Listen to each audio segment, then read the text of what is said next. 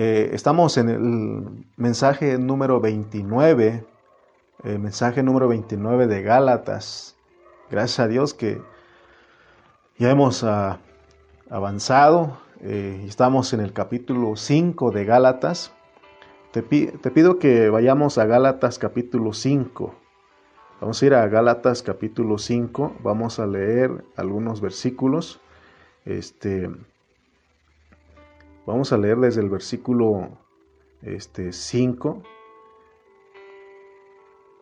y, versículo 7 al 15, Perdóneme usted, estamos aquí en Gálatas capítulo 5, versículo 7 al 15. Leamos ahí juntamente con nuestra hermana Ana Ayala, que nos ayuda a poner los versículos. Y dice del 7 al 15. Dice, vosotros corríais bien, ¿quién os estorbó para no obedecer a la verdad? Esta persuasión no procede de aquel que os llama. Un poco de levadura leuda toda la masa. Y yo confío respecto de vosotros en el Señor, que no pensaréis de otro modo, mas el que os perturba llevará la sentencia, quien quiera que sea. Y yo, hermanos, si aún predico la circuncisión, ¿por qué padezco persecución todavía? En tal caso se ha quitado el tropiezo de la cruz. Ojalá se mutilasen los que os perturban. Porque vosotros, hermanos, a libertad fuisteis llamados, solamente que no uséis la libertad como ocasión para la carne, sino servíos por amor los unos a los otros, porque toda la ley en esta sola palabra se cumple. Amarás a tu prójimo como a ti mismo. Pero si os mordéis y os coméis unos a otros, mirad que también no os consumáis unos a otros. Padre Celestial, en esta mañana estábamos nuevamente delante de ti. No venimos en nuestra habilidad humana, no venimos pretendiendo, no venimos ni en nuestra carne, sino que venimos en mansedumbre, en humildad, porque queremos, Señor, entender tu palabra. Por favor, ayúdanos en esta mañana a poder recibir tu palabra, amado Dios. Señor, porque tú eres el Señor, tú eres nuestro Dios. Y ayúdanos, amado Dios. Gracias porque ha sido bueno por permitirnos abrir una vez más tu palabra en esta mañana. Te damos gracias. A ti sea la honra, la gloria. Y tu iglesia, Señor, todos decimos que te amamos y amamos tu palabra. En el nombre de Jesús. Amén y amén. Muy bien, hermanos, este es el mensaje número 29, entonces. Nuestro tema, el título de nuestro tema en esta mañana, nuestra posición como creyentes, nuestra posición como creyentes en las naciones. Porque estamos hablando, debemos de saber nosotros cuál es nuestra posición, qué debemos de nosotros de hacer, porque por un lado tenemos a los Gálatas que dice la Biblia que ellos fueron engañados, ellos fueron persuadidos a no obedecer a la verdad, sino que ellos los regresaron al judaísmo, a la ley. Entonces, nosotros tenemos que saber, ya hemos dicho que esta epístola se escribió para nosotros. Por eso, en el versículo 1 de este capítulo 5, mire lo que dice Pablo. Dice, estad pues firmes en la libertad con que Cristo nos hizo libres, y no estéis otra vez sujetos al yugo de esclavitud. Entonces él está diciendo, estad pues firmes en la libertad con que Cristo nos hizo libres. Nosotros podemos darnos cuenta hasta acá que Pablo, él estaba recordando a los Gálatas que ellos fueron liberados por Cristo. Y eso es muy importante entenderlo, porque ellos no eran judíos, pero también estaban bajo los rudimentos del mundo, así como los judíos estaban bajo la esclavitud de la ley. Entonces todos los que no estaban bajo la ley, de todas maneras estaban bajo los rudimentos de la ley. Entonces Cristo llega a nuestra vida, viene a nosotros, y entonces Él nos liberta.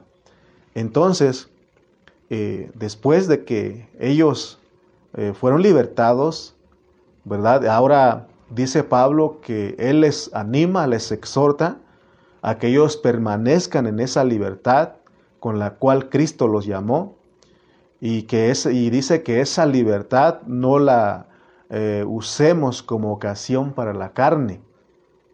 En realidad, para nosotros es bastante difícil entender que los Gálatas perdieron la libertad, porque ellos habían comenzado bien.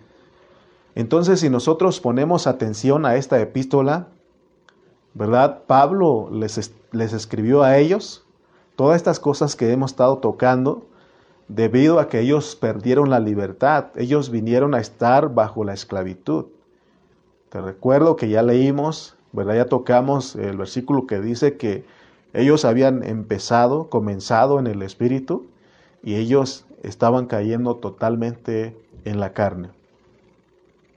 Esto tiene que ver aún con nosotros, los cristianos de este tiempo, los cristianos del Nuevo Testamento, porque tenemos un vivir diario, un caminar diario, y este mensaje que estamos tocando no solamente es para los Gálatas, es también para nosotros los creyentes de hoy día, de que a nosotros la libertad de Cristo no debemos de usarla como ocasión para la carne.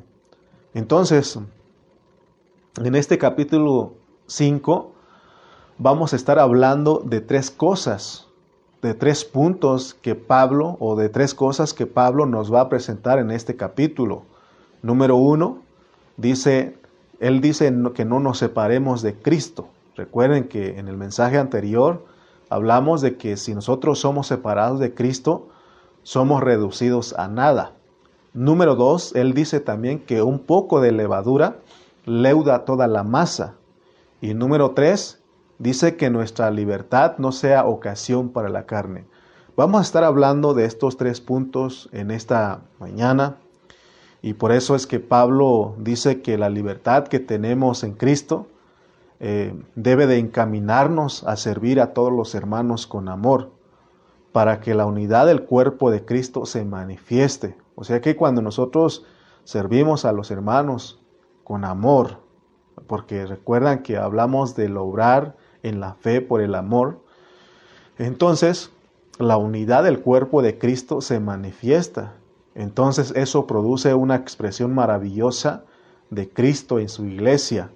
Se ve esa armonía. Es por eso que el salmista, él dice: mirad cuán bueno y cuán delicioso es habitar los hermanos juntos en armonía. Amén.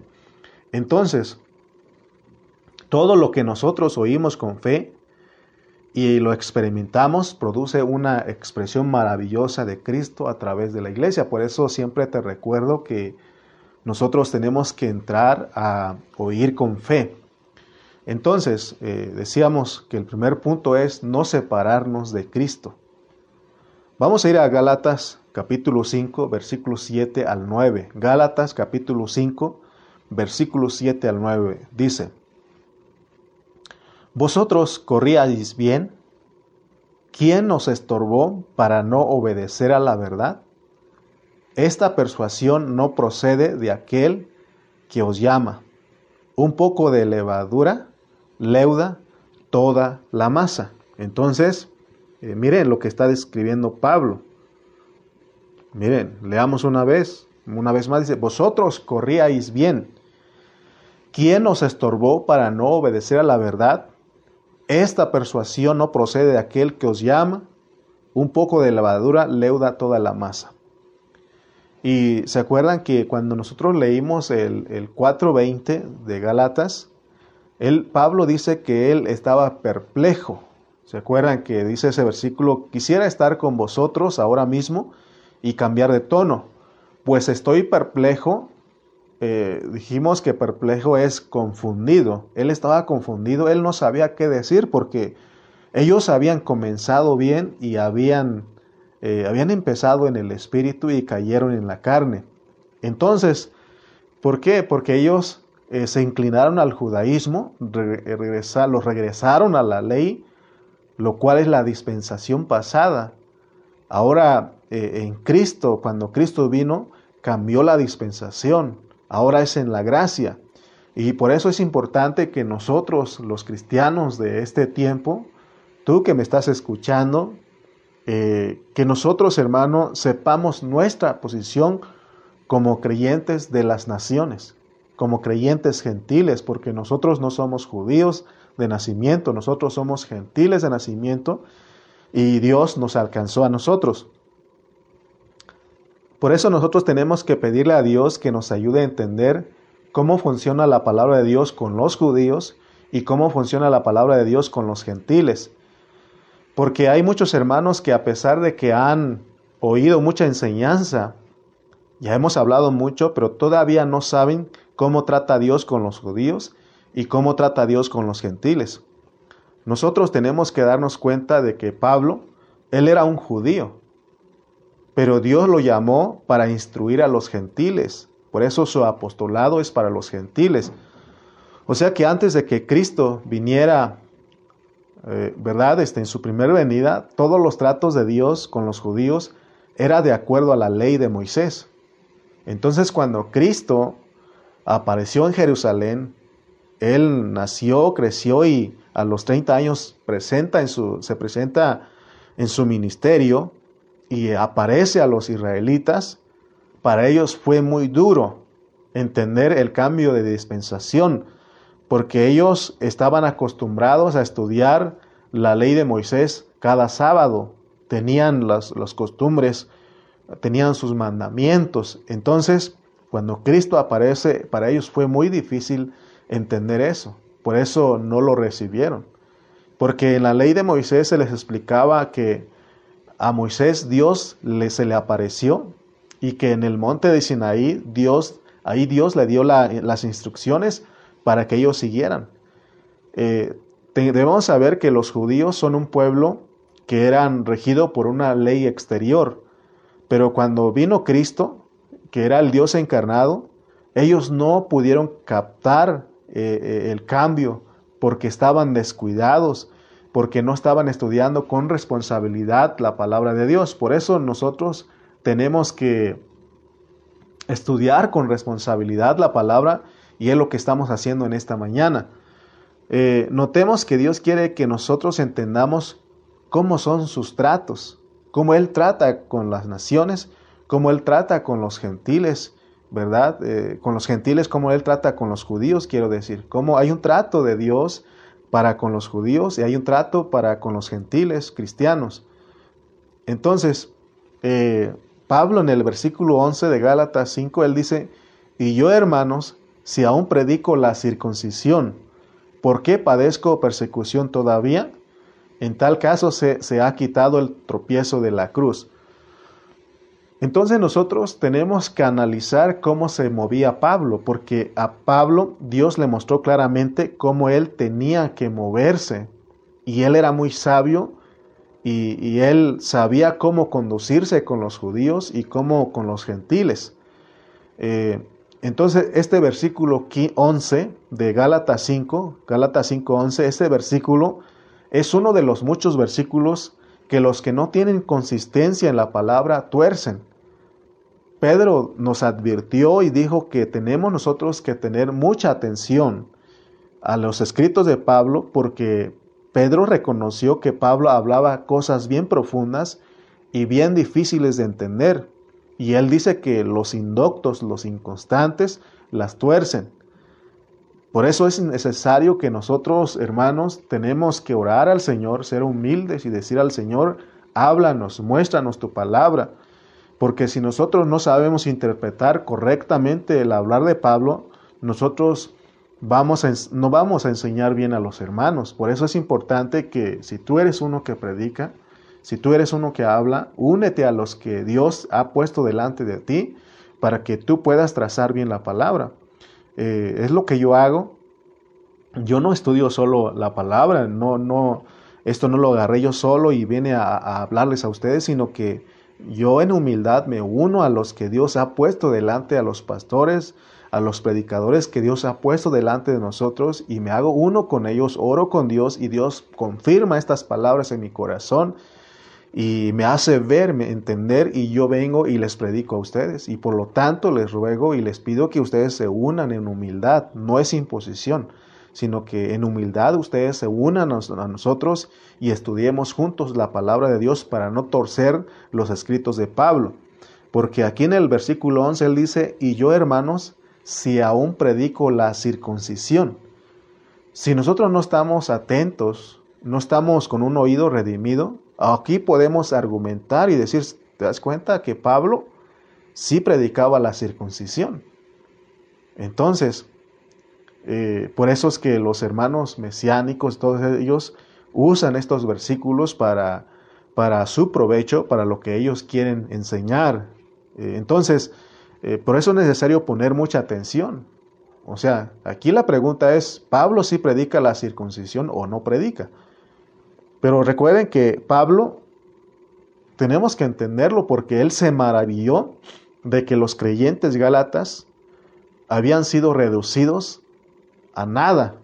¿Por qué? Porque ellos acabaron en la carne. Ahora ellos estaban tratando por sus propios medios de cumplir la ley de Moisés. Pero Pablo, él decía y les mostró que los gálatas no eran cristianos judíos. Ellos eran cristianos gentiles. Ellos fueron tomados de las naciones, así como usted y yo.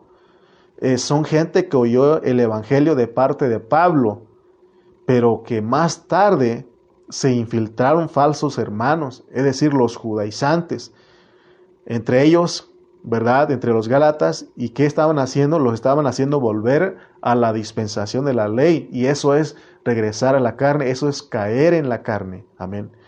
Entonces, Pablo, él estaba firme en lo que él creía, en su convicción, en su fe, y por eso en el versículo 11 él dice, y yo, hermanos, si aún predico la circuncisión.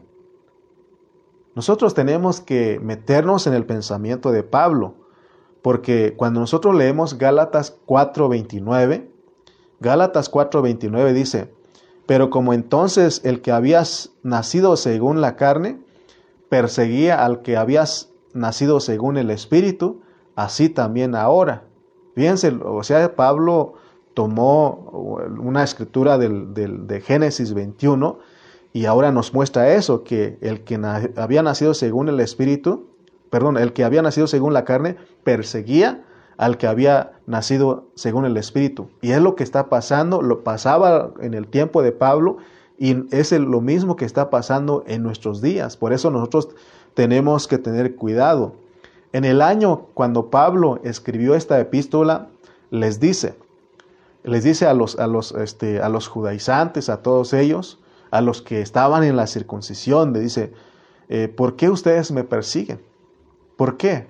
Porque él dice en el 11 que él, si aún predica la circuncisión, él padecía persecución de parte de ellos.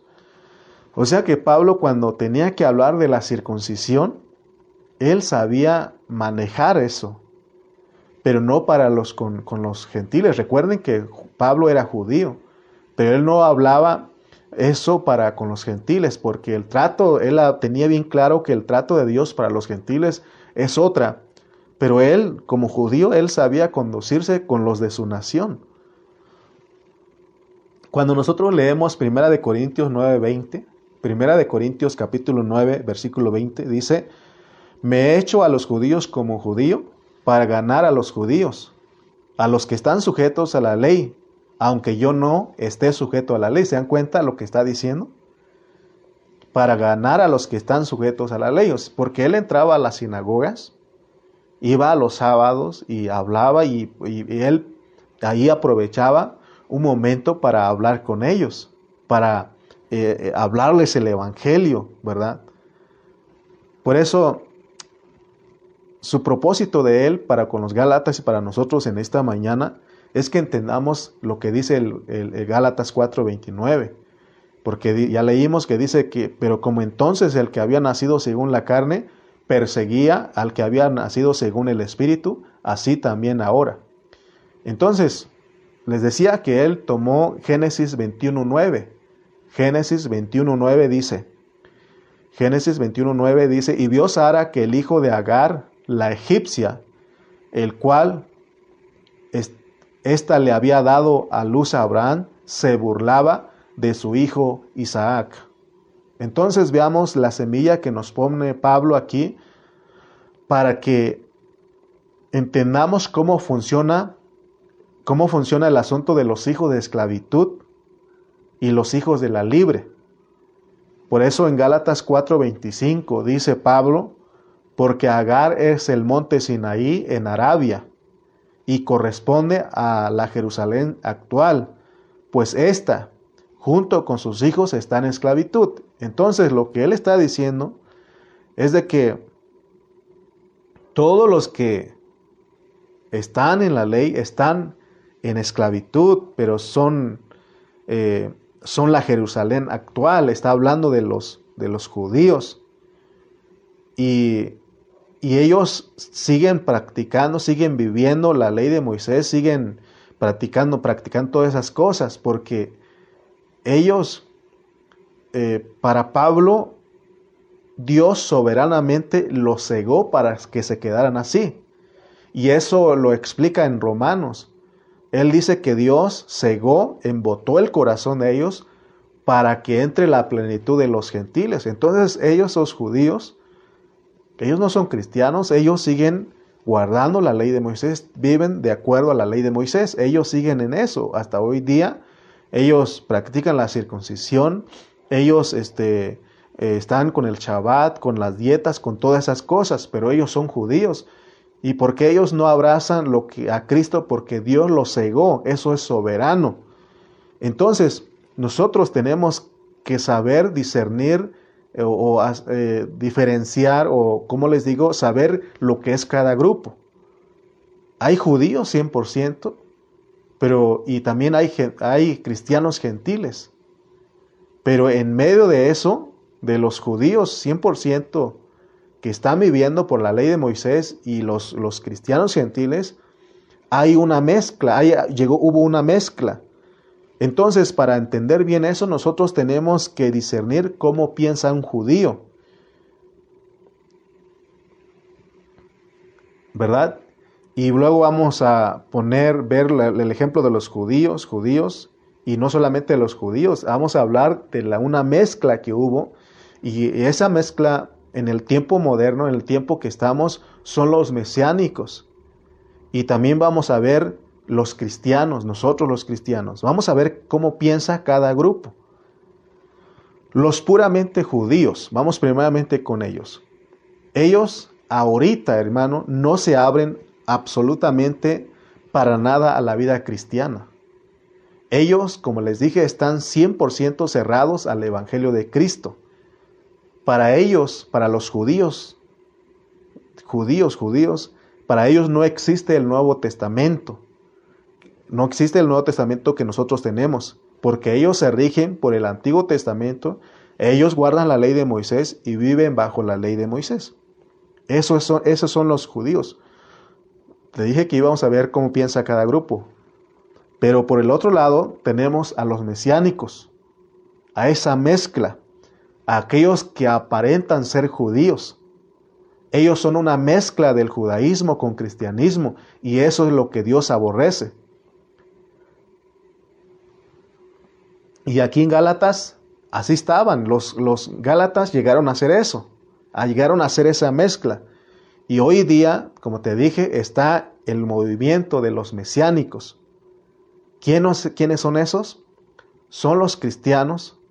Los líderes de ellos, dice en un artículo que leí, son los que en otro tiempo eran pastores.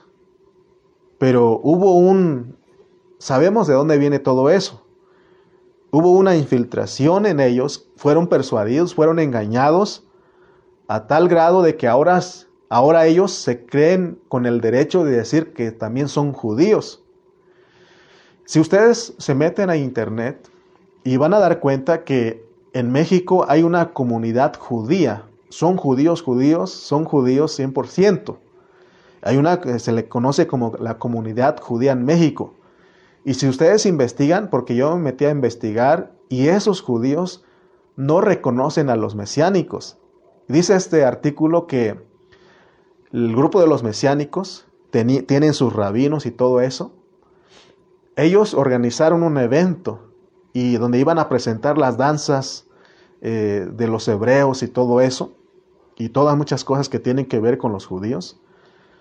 Entonces la comunidad judía se dio cuenta de eso y estuvieron a punto de caer en ir a esa celebración. Pero se dieron cuenta de quienes investigaron, se dieron cuenta que no eran judíos netamente, sino que eran la mezcla, pues. Y ellos en ese artículo no reconocen, es más, mandaron una circulación diciendo que no reconocen a tal grupo. Fíjense lo que piensan los judíos de la comunidad judía en México acerca de los mesiánicos. Entonces, ellos, los mesiánicos, creen y usan el hebreo y ellos creen que tienen el derecho de decir que son judíos. Porque hay versículos que dice que también somos judíos, pero recuerden que tenemos que ver bien la palabra, trazar bien la palabra y no caer en confusión. Porque así como los Gálatas, ellos eran cristianos gentiles. Nosotros también somos cristianos gentiles, no somos judíos. Pero los engañaron y los persuadieron a abrazar esta mezcla, hermano. Por eso Pablo les dijo: oh Gálatas tontos, insensatos, ¿quién los embrujó? ¿Quién los hechizó? ¿Quién los fascinó a no obedecer a la verdad? Porque la verdad no son las costumbres judías, no es la ley de Moisés, sino que la verdad es Cristo y la iglesia. Amén.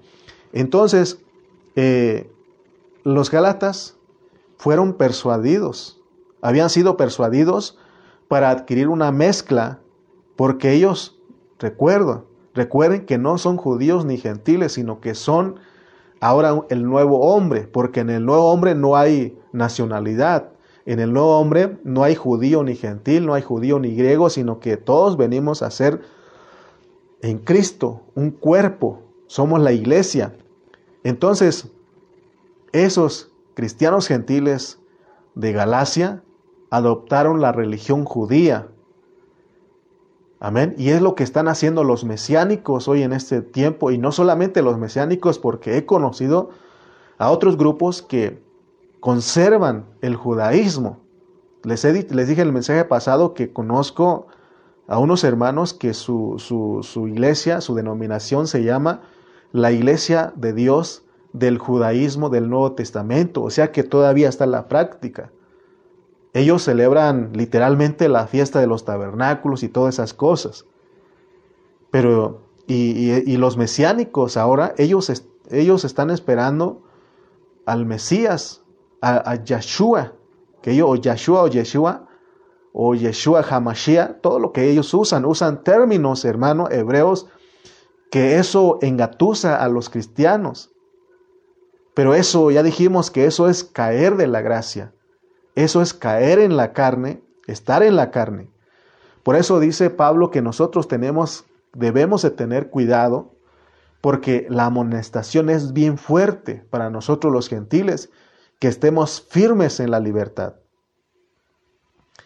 Los judíos originales, no los mesiánicos, los judíos originales, ellos están en espera, porque Dios así lo decidió. Dios los cegó a ellos, están en espera. Están esperando a su Mesías. Y también Dios está esperando ese momento, porque Dios va a regresar su trato con ellos hasta que entre la plenitud de los gentiles. ¿Y qué Dios está esperando? Él está esperando el momento de injertarlos nuevamente al olivo verde, de donde fueron desgajados. Amén. Dios está esperando eso. Y ellos están esperando, aunque ahorita ellos están cerrados, están con los ojos venados, están ciegos, no ven, no pueden recibir esto de que estamos hablando, porque Dios los cegó soberanamente hasta que entre la plenitud de los gentiles. Pero Dios también está esperando el momento, va a llegar ese momento que Dios los vuelve a injertar al olivo verde donde ellos fueron desgajados. Entonces debemos prestar atención a esto que estamos hablando. ¿Para qué? Para que no seamos engañados. La persuasión de los que nos quieren sacar de la realidad de Cristo, dice, les dije que es fuerte, porque hay una sentencia para ellos. Dios no va a dejar impune a nada. Si nosotros en un momento somos engañados y usamos y abrazamos esta mezcla y usamos y vamos a las iglesias, porque es lo que hacen ellos. Van a las iglesias y tratan de persuadir a los hermanos para que guarden el Shabbat, para que la circuncisión, la dieta. Y dice en el versículo 10, Gálatas 5:10, dice Pablo: mas el que os perturba llevará la sentencia, quien quiera que sea. O sea que es por eso tenemos que tener cuidado de no, porque de repente estamos aquí escuchando la palabra de Dios, pero llegan los judaizantes y nos pueden persuadir, y al rato vamos a ser los que estemos dividiendo la iglesia. Pero recuerde que Pablo dice: mas el que os perturba llevará la sentencia, quien quiera que sea. Entonces, veamos que allá en Génesis 21 dice que el que nació según la carne, Ismael, que representa a Ismael, perseguía a Isaac. Es lo que está pasando hoy. ¿Que no dice que Ismael se burlaba de Isaac? Es lo que están haciendo todos esos judaizantes, todos esos que han abrazado la mezcla para con nosotros los cristianos gentiles que hemos abrazado la verdad que es Cristo en la iglesia.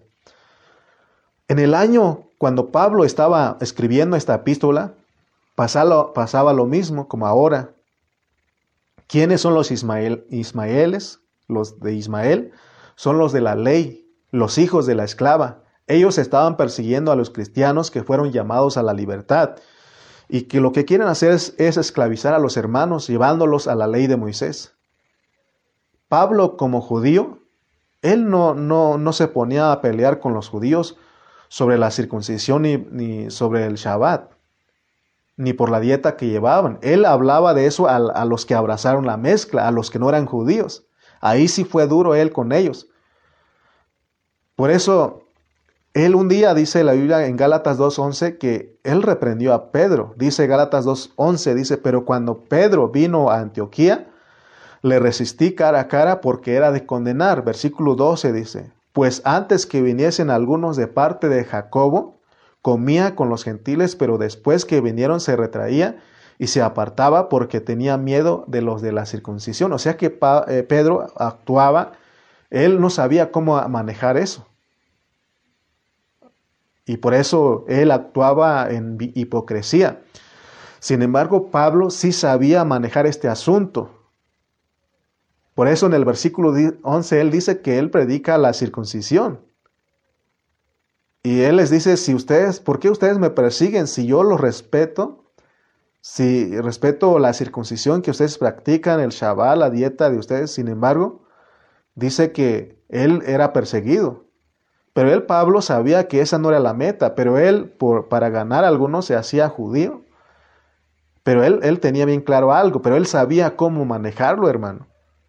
Por eso en el 4:29 él dice: pero como entonces el que había nacido según la carne perseguía al que había nacido según el Espíritu, así también ahora. Gálatas 6:12 dice, todos los que quieren agradar en la carne, estos os obligan a que os circuncidéis. O sea que, ¿qué querían los judaizantes? Es, ¿verdad?, agradar en la carne. Solamente dice para no padecer persecución a causa de la cruz de Cristo. Pablo estaba hablando a los Gálatas, y él les dice: Gálatas, ustedes son gentiles. ¿Y saben qué dice? Los que quieren agradar en la carne son de Ismael, son los hijos de esclavitud. Entonces, él quería llevar una carga para los Gálatas, con los cristianos gentiles Gálatas, Y por eso él les pone aquí y que él predica la circuncisión, pero porque él no se ponía a pelear con los judíos. Él no a ningún judío, bueno, a los judíos, él, porque se acuerdan que Pedro fue el que fue enviado a predicar a los judíos y Pablo a los gentiles.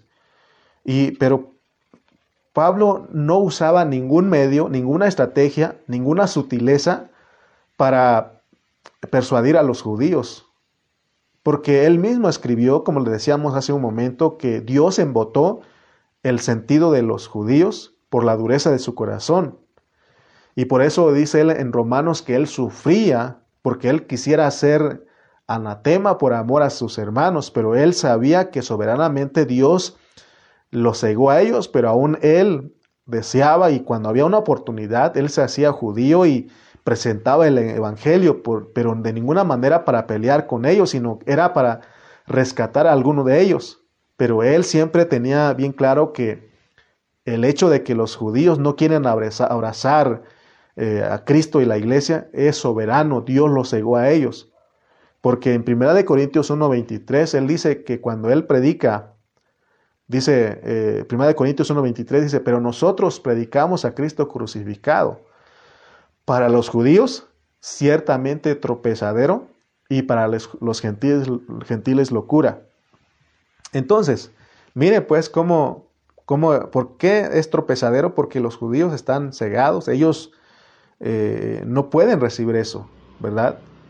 Entonces, en Gálatas 2.2, Pablo nos habla de su experiencia. Dice Gálatas 2.2, pero subí según una revelación, y para no correr o haber corrido en vano, expuse en privado a los que tenían cierta reputación el evangelio que predico entre los gentiles. O sea que Pablo, después de 14 años, él sube a Jerusalén, regresa a Jerusalén y habla con los que vivían, con los apóstoles que vivían en Jerusalén, los que se habían quedado encargados para evangelizar a los judíos.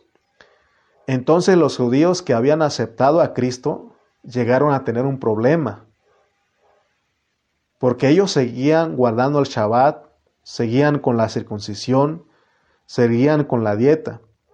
Y como resultado, al no entender como Pablo, ellos vinieron a estar en una mezcla, y eso fue lo que llevaron con los Gálatas, y es lo que Pablo dice que no se puede, no debe haber una mezcla, sino que tiene que, lo que Dios nos ha llamado es a la verdad, que es Cristo, y a la iglesia.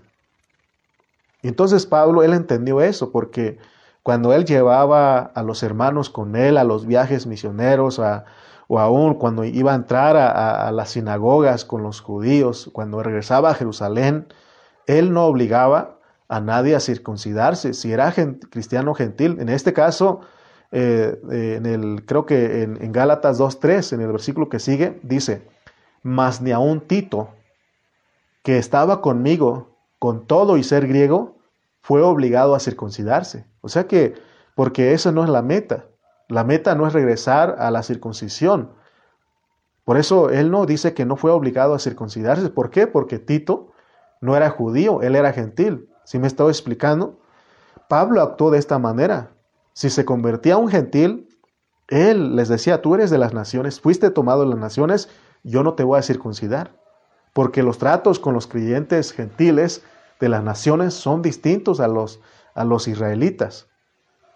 Los gentiles tenemos que entender que fuimos llamados a libertad, porque la libertad es Cristo, porque Cristo es gracia. Él no es la ley, por eso dice que no retrocedamos. Por eso Pablo no obligaba a nadie, a ningún gentil, cristiano gentil, circuncidarse, así como lo hizo con Tito.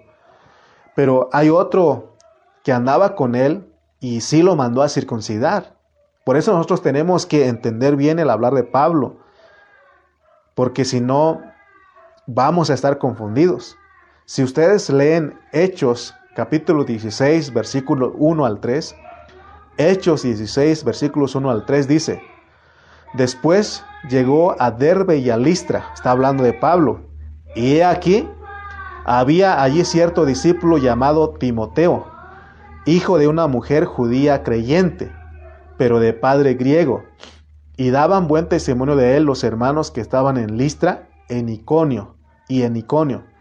Quiso Pablo que éste fuese con él, y tomándole, le circuncidó, por causa de los judíos que había en aquellos lugares, porque todos sabían que su padre era griego. ¿Se dan cuenta la diferencia entre Tito y Timoteo? Tito, él no era judío, él era un gentil, era un griego. Él no fue obligado a circuncidarse porque no es la meta. Sin embargo, Timoteo sí. ¿Por qué Timoteo sí? Porque él es judío. Dice que su mamá es judía. Habla en Timoteo nos habla de su abuela y de su madre, que lo instruyeron, ¿verdad? Entonces, a él sí.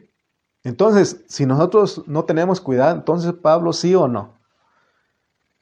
Bueno, miren, estábamos platicando con nuestro hermano Aarón González. Él tenía estos puntos y gracias a Dios que podemos platicar, podemos hablar de estos puntos para que nos quede claro. Y decíamos que lo ideal o lo que deberían de hacer los judíos, si algún judío se convierte a Cristo, es abandonar totalmente todo eso porque es la meta de Dios. Pero si ellos quieren seguir conservando eso, pero si tienen claro que esa no es la meta, pueden hacerlo, pero es un asunto de Dios con ellos. Pero el punto aquí somos nosotros los cristianos gentiles que no debemos de hacer eso, es lo que está diciendo Pablo, porque no somos judíos. Pero acuérdate que el mesianismo está. Ahí está, pero la meta de Dios no es el judaísmo ni el mesianismo. La meta de Dios es su iglesia, es su esposa, donde no hay nacionalidad, no hay cultura. Si alguien que es judío acepta a Cristo en este tiempo, él viene y se une a nosotros como un solo cuerpo. De hecho, en este tiempo hay judíos que son cristianos, que Dios los ha alcanzado. Es más, Pablo dice que son como un abortivo nacido antes de tiempo, porque hay un momento en que todos los judíos van a ser salvos. Así dice Romanos. Los judíos, cuando Cristo regrese, van a ser salvos. Y esos judíos de hoy día, hemos hemos escuchado algunos, que ellos dejaron totalmente la ley y abrazaron la libertad que Dios les dio a los gentiles. Entonces nosotros somos privilegiados, hermanos, los gentiles, porque en Cristo se nos dio la libertad. Dios no se lo dio a los judíos, porque ellos no quisieron. Para ellos fue tropezadero. Entonces, a los hermanos, ¿verdad? Mesiánicos, a ellos los persuadieron. Porque te dije que en otro tiempo ellos eran cristianos. Es más, dice el artículo que leí que eran pastores, pero fueron persuadidos. Y por eso dice Gálatas 5:7, vosotros corríais bien. O sea que todo el que se hace mesiánico, ellos estaban bien, corrían bien. Pero dice, ¿quién os estorbó para no obedecer a la verdad? Entonces, eso siempre va a haber. Por eso Pablo dice que debemos tener cuidado. Muchos hermanos son débiles y son fácilmente engañados, porque hoy día está de moda el mesianismo. Hoy, si vas a las páginas de internet, ahí están metidos y están hablando de la venida de Cristo y están usando términos hebreos, y eso persuade a muchos hermanos, como que eso enamora, de que tú aprendas, porque te dicen que el Dios es el Dios de los hebreos y tienes que hablar en hebreo, y si tú dices Yeshua Hamashiach, como que eso, ¿verdad? Emociona, ¿no? Y te convence, te persuade, ¿no? Y es por eso que muchos hermanos, pero a nosotros, si tú le hablas en cualquier idioma, Dios te escucha. Si nosotros decimos Jesús es nuestro Señor, Él nos escucha. No necesitamos necesariamente hablar en hebreo. Pero fíjate que esta persuasión, de acuerdo al versículo 8, no viene de Cristo. No viene de Dios, porque dice, esta persuasión no procede de aquel que os llama. Persuadir a alguien es hablarle dulce, suave. ¿Cómo persuaden los mesiánicos a los cristianos? Una de sus estrategias, una de sus sutilezas es usar palabras suaves, dulces. Ellos dicen, ¿sabías tú? Cuando tratan con un cristiano gentil, Dicen, ¿sabías tú que eres descendiente de los judíos? Es más, dicen, ¿cómo te apellidas? Si tu apellido termina con un E y una Z, González, eres judío. Eres descendiente de los judíos porque, bueno, usan muchas cosas, ¿no?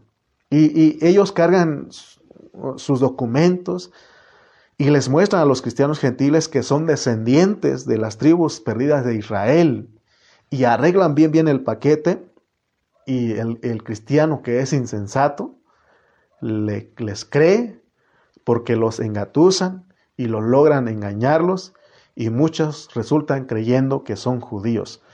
Te he hablado de un hermano que conocíamos, después de que lo persuadieron, él empezó a dejarse, a crecer la barba, empezó a usar su gorrito, vestirse de cierta manera. Entonces, si nosotros no tenemos cuidado al rato, vamos a estar ahí con nuestra barba, con nuestro gorrito, bueno. Pero esta persuasión, ¿de quién procede?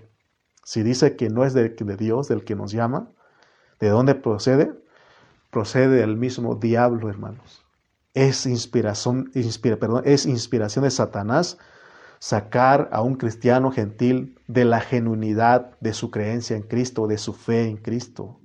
No creas que eso es de Dios, aunque usan todas esas estrategias, pero no viene de Dios, viene del diablo. Por eso Pablo fue duro. En el 12 dice, ojalá se mutilasen los que os perturban, dice. ¿Qué significa eso? Que si alguien nos quiere llevar a la circuncisión a nosotros, él dice, ojalá se corten su parte cuando se están haciendo la circuncisión. Para entender esto, dice otra versión, me gustaría, dice, que los que están confundiendo llegaran de una vez hasta el extremo de castrarse. Ustedes ya entendieron lo que está hablando, porque ya que entendimos dónde se lleva a cabo la circuncisión. Entonces, miren hasta dónde llegó el hablar de Pablo. Él fue fuerte, fue duro, porque ellos estaban saliendo del propósito, de la meta de Dios, y por eso él fue duro. Llegaran de una vez hasta el extremo de castrarse, que se cortaran todo, pues. Imagínense lo que está diciendo. Si nosotros abrazamos lo que Pablo recibió de Dios, nosotros vamos a ser cristianos bien balanceados. Pablo sí quería declarar los misterios de Cristo a un judío, pero nunca los atacó, ¿verdad? Entonces, si nosotros tenemos la oportunidad de platicar con un judío, no debemos atacar sus creencias, sino que debemos declararles quién es Cristo, presentarles la verdad que es Cristo en la iglesia.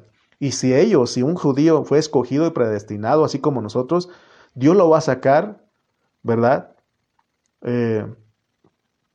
Por medio de nuestra predicación, para que ellos no estén ahí. Pero recuerda que la mayoría, Dios los cegó soberanamente. Lo mismo tenemos que hacer con un católico y con cualquier otra persona de otros grupos. No tenemos que atacarlos, sino que tenemos que predicarles a Cristo. Y si esa persona es escogida y predestinada, Dios lo va a sacar de ahí y va a venir a estar en la libertad de Cristo. Pablo estaba bien seguro de lo que es la economía divina y nosotros también tenemos que estar bien seguros, hermano. La economía divina es que todas las personas que escuchen el Evangelio de Cristo, quiero decir que la economía de Dios es que todas las personas escuchen el Evangelio de Cristo, que es la verdad, y la verdad dijimos que es Cristo y la iglesia. Es lo único que tenemos que presentar. No tenemos que persuadirlos con otras cosas, ni usar estrategias ni sutilezas. Nosotros tenemos que presentar a Cristo y a su iglesia, y el que es de fe, escuche, responde a esto. El que fue escogido y predestinado, escucha y responde, así como usted y yo. Nosotros tenemos que aprender a presentar el Evangelio. Nosotros no estamos en competencia con nadie. Nosotros no estamos tratando de impresionar a nadie, ni de persuadir a nadie. Nosotros lo único que tenemos que hacer, y lo que estoy haciendo en esta mañana, es predicarles a Cristo. Tenemos que pedirle a Dios que nos ayude a entender este contexto que estamos hablando. Ya entendimos cómo Dios trata con las personas que todavía no han sido visitadas por el Señor. Versículo 13 dice, porque vosotros, hermanos, a libertad fuisteis llamados, solamente que no uséis la libertad como ocasión para la carne, sino servíos por amor los unos a los otros. Tenemos una libertad gloriosa porque nosotros vivimos en gracia, pero esa gracia tenemos que saber que está restringida. Nosotros no podemos abusar de esa gracia. Hace un tiempo pusimos el ejemplo de lo que es la gracia. Los que manejamos sabemos que está el acelerador, y cuando vas en la autopista y tiene, vamos a decir, si dice 90 kilómetros por hora, y esa es la ley, pero la gracia es, puedes ir un poquito más arriba de eso, puedes ir 5, puedes ir quizás, puedes ir por mucho 10, vamos a decir, puedes ir a 100, perdón, a 90, puedes ir a 100, pero si vas a 120, 130, eso ya no es gracia, eso es abusar de la gracia. ¿Y qué puede pasar? Puedes provocar un accidente o sufrir un accidente. Entonces nosotros tenemos que saber lo que es la gracia. La gracia no es ley. O si es, ponen 90, puedes ir a 80, pero tampoco menos, porque también puedes provocar un accidente o sufrir un accidente. Entonces así es la gracia, hermano, pero no podemos abusar de la gracia. Abusar de la gracia es que aprovechemos hacer cosas de nuestra carne debido a que no estamos bajo la ley. Dios dice que toda ley es esta, dice que en esta sola palabra se cumple: amarás a tu prójimo como a ti mismo. Entonces Dios nos manda que amemos a los hermanos, porque dice que debemos servirnos con amor, pero con un amor sin hipocresía, un amor verdadero, genuino, que cuando nosotros hacemos algo por los hermanos, lo hacemos realmente sin estorbo, sin añadiduras, sin buscar ser bien visto, ¿verdad? Porque lo hacemos con una libertad preciosa. Entonces, dice el versículo 16 de Gálatas 5, digo pues, andad en el Espíritu y no satisfagáis los deseos de la carne, porque la carne busca ser bien visto. Entonces, dice que debemos andar en el Espíritu, no satisfacer los deseos de la carne. ¿Por qué? Porque cuando nosotros usamos la libertad de Cristo como ocasión de la carne, inmediatamente dejamos de militar en el Espíritu. Nosotros tenemos que pedirle a Dios que nos ayude, porque el no ejercitar nuestro Espíritu nos mete a problemas como iglesia. Por eso dice el versículo 9, un poco de levadura leuda toda la masa. ¿Cómo podemos aplicar a este contexto que dice un poquito de levadura leuda toda la masa? Hoy nosotros aprendimos cómo tenemos que tratar a los judíos, cómo tenemos que tratar a los mesiánicos, y aún cómo tratar con nuestros hermanos en Cristo. En el contexto que estamos estudiando, la levadura aquí es tratar de regresar a los hermanos a la ley. Eso se llama levadura. Y es un poquito. Pero para Pablo, usar un poquito de levadura es peligroso, porque todas las cosas que le hacen daño a la iglesia empiezan con un poquito. Por eso nosotros tenemos que tener cuidado cómo nos conducimos en la vida de la iglesia. Pablo, él trajo a los Gálatas de vuelta a Cristo. Él no los visitó en vano. Por eso en el 10 él dice, confío respecto de vosotros en el Señor, que no pensaréis de otro modo. Entonces veamos que todos los problemas que se nos viene a nosotros como congregación, hermanos, son porque un poquito de levadura leuda toda la masa. Es decir, nosotros tenemos una plática o damos un pequeño comentario, una pequeña plática, que aunque sea una pequeña plática, pero puede inyectar división, idolatría y fornicación en la iglesia. Por eso debemos de tener cuidado, porque de nosotros depende estar en paz en nuestra congregación. Pablo lo dijo en Romanos 12, 18, él dice, si es posible, en cuanto dependa de vosotros, estad en paz con todos los hombres. Si todos nosotros pensamos lo mismo, no pensaremos de otro modo, sino que pensaremos en la libertad de Cristo, que Él nos ha dado. Si nosotros no damos lugar a la carne en esa libertad, entonces nosotros vamos a pensar todos lo mismo, y cualquier indicio de levadura, por muy pequeña que sea, ¿qué vamos a hacer? Lo vamos a reprender y vamos a decir al que da ese comentario, hermano, eso no es correcto, no podemos participar de eso. Pero hacemos lo contrario, ¿no? Cuando vienen y nos dicen algo, y eso es algo que empieza a causar división en la iglesia, y rápido nos unimos a esa plática. Amén. Entonces, ninguno de nosotros debe de tener ningún diferente parecer, porque este mensaje que estamos hablando desemboca en el amor, en la unidad, en el amar al prójimo. Todos los problemas de la iglesia, ¿cuál es la fuente de todos ellos? Es pensar de otro modo, es no tener un mismo parecer. Ninguno de nosotros puede tener un diferente parecer si en nuestra congregación no hay inmoralidad, no hay idolatría, no hay división. porque entonces nosotros no vamos a buscar otro parecer, porque entendemos que el Señor nos llamó a nosotros a vivir en paz, nos ha llamado a protegernos los unos a los otros. Por eso dice que amarás a tu prójimo como a ti mismo. Que no nos distraiga nada que no es Cristo, hermanos, sino que tenemos que estar concentrados en que Cristo se forme en nosotros. La iglesia, grábate bien esto, la iglesia no es para opiniones, la iglesia es para edificación. Y todo lo que no edifica la iglesia no viene del corazón de Dios. Dios bendice la unidad y Él aborrece la división. ¿Cómo podemos hoy practicar la unidad? Es manteniendo a Cristo como nuestro centro, guardando la unidad de su cuerpo, sirviendo los unos a los otros en amor. ¿Por qué? Porque la raíz de los problemas de la iglesia es cuando nosotros ejercitamos nuestra opinión. Entonces así nosotros estamos yendo a una dirección equivocada cuando nosotros estamos pensando en otras cosas. Oremos y pidamos al Señor para que Él se glorifique en nuestras congregaciones. Por eso Pablo dice en el 13, porque vosotros, hermanos, a libertad fuisteis llamados, solamente que no uséis la libertad como ocasión para la carne, sino servíos por amor los unos a los otros. Por un lado, Pablo animó a los hermanos que se gozaran de la libertad de Cristo. Pero a ellos, a los Gálatas, se les acabó la libertad. ¿Por qué? Porque ellos dieron lugar a la carne. El dar lugar a la carne nos hace perder la libertad que Dios nos ha dado, hermanos. Porque por el otro lado, la libertad está limitada. Acuérdate del ejemplo que te puse, de lo que es la gracia. Así que, si nos servimos unos a los otros, hagámoslo restringidos.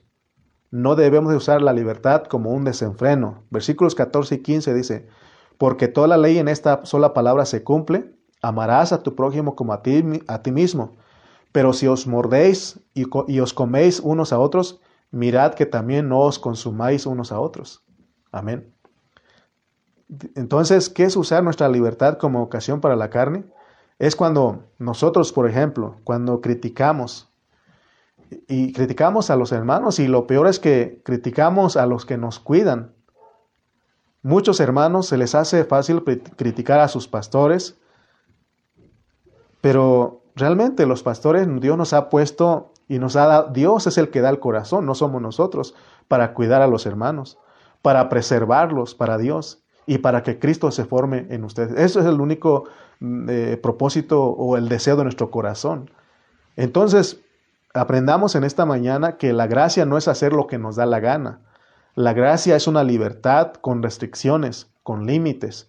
Si nosotros nos ponemos límites, nosotros no le vamos a dar lugar a Satanás, no vamos a dar lugar a la carne. Al contrario, Satanás será avergonzado y nuestra carne será crucificada. Amén. Espero que Dios te haya bendecido en esta mañana y hayamos aprendido realmente como nuestra posición como cristianos de las naciones, porque nosotros somos cristianos de las naciones, que fuimos tomados de las naciones, no somos judíos. Amén. Entonces, que Dios nos ayude, hermanos, a estar en esta verdad que Dios nos presenta a través de Pablo, y espero que tú hayas escuchado lo que Dios quería transmitirte en esta mañana. Escuchemos con fe, y realmente, si lo hacemos así, vamos a agradar a Dios y no vamos a estar en la carne, sino que siempre vamos a estar en el Espíritu, ejercitando un Espíritu, amando los hermanos, amándonos los unos a los otros.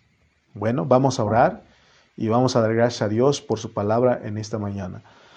Padre Celestial, en esta mañana te damos gracias porque te plació, Señor, nuevamente estar reunidos, Señor, recibir tu palabra. Ayúdanos en esta mañana, Señor, a atesorar tu palabra. Tú nos has mostrado claramente cuáles son nuestra posición.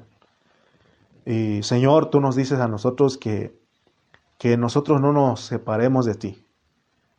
Que nosotros no usemos un poco de levadura, porque un poquito de levadura leuda toda la masa. Señor, ayúdanos a guardarnos, a cuidarnos con nuestros hermanos, a amarlos.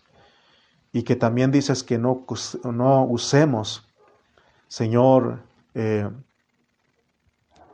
tu palabra, Señor, que no usemos la libertad para ocasión a la carne, sino que tenemos que vivir con restricciones. Señor, gracias porque en esta mañana pudimos estar escuchando tu palabra, recibiendo tu palabra, Señor, y síguenos suministrando con tu verdad, porque deseamos y anhelamos que Cristo se forme totalmente en nosotros, porque esa es tu meta. Gracias por esta mañana, gracias por cada hermano que estuvo con nosotros, y síguenos dando un corazón para ti. Te damos gracias en el nombre de Cristo Jesús. Amén y amén.